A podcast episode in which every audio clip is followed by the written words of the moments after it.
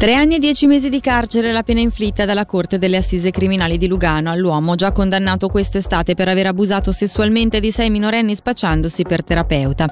L'accusa chiedeva cinque anni la difesa, tre sospesi. Sentiamo il consigliere agli stati del centro Fabio Regazzi che già in passato si è battuto sul tema dell'inasprimento delle pene per i pedofili. Io ho già fatto degli atti parlamentari in passato, eh, devo dire che è faticoso far passare un certo tipo di messaggio, c'è sempre un qualche pretesto per eh, non affrontare il tema, però credo che la cosa vada ripresa in mano perché è assolutamente inconcepibile che eh, in futuro queste persone possano pensare di farla quasi franca con delle pene risibili rispetto a quello che è la gravità dei reati che hanno commesso. Sappiamo che è difficile arrivare ad una revisione concreta del codice penale eh, con la Diputazione ticinese, magari eh, agli stati in questa sua nuova posizione ha margine di manovra, c'è qualcosa che si può fare? Io personalmente valuterò senz'altro se vi sono uh, delle possibilità per rilanciare la discussione attorno a questo tema perché ormai è evidente che non possiamo più tollerare uh, uno stato di cose come quello che abbiamo uh, potuto ancora constatare con la,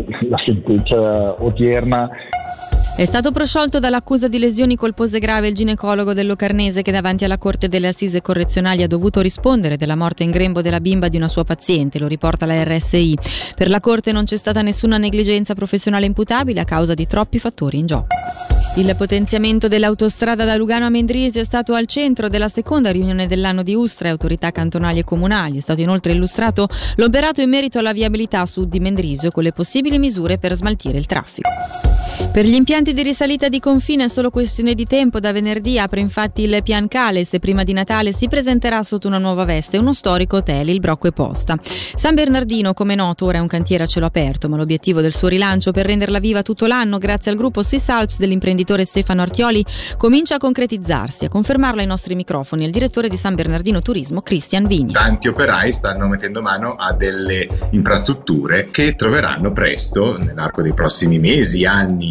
una nuova vita, dando appunto un nuovo carattere a questo villaggio che diciamo da domani quindi riprenderà vigore per riposizionarsi appunto sul mercato del turismo e ne siamo veramente contenti. Lo storico albergo Brocco e Posta riaprirà sotto la gestione di Swiss Alps ma con alcuni accorgimenti anche nell'infrastruttura, questo appena prima di Natale con la riapertura appunto del, dell'infrastruttura. Mentre per quello che riguarda il comprensorio sciistico di Confin, più tardi a settimane avremo delle informazioni su quelle che saranno saranno le aperture degli impianti, mentre sempre sotto l'egida di San Bernardino Swiss Alps ci sarà anche Piancale, storica area sciistica che già dall'8 aprirà i battenti col baby lift e molto probabilmente anche con la pista slitte che poi man mano nei prossimi giorni potrà anche trovare spazio con la parte ski lift per performance migliori e maggiori per chi ama sciare.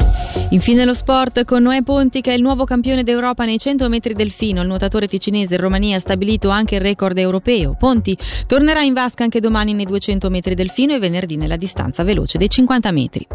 E anche per questa sera dalla redazione di Radio Ticino è davvero tutto. L'informazione torna puntuale domani mattina a partire dalle 6. Da Alessia Bergamaschi dunque grazie per l'attenzione e l'augurio a tutti di un'ottima serata.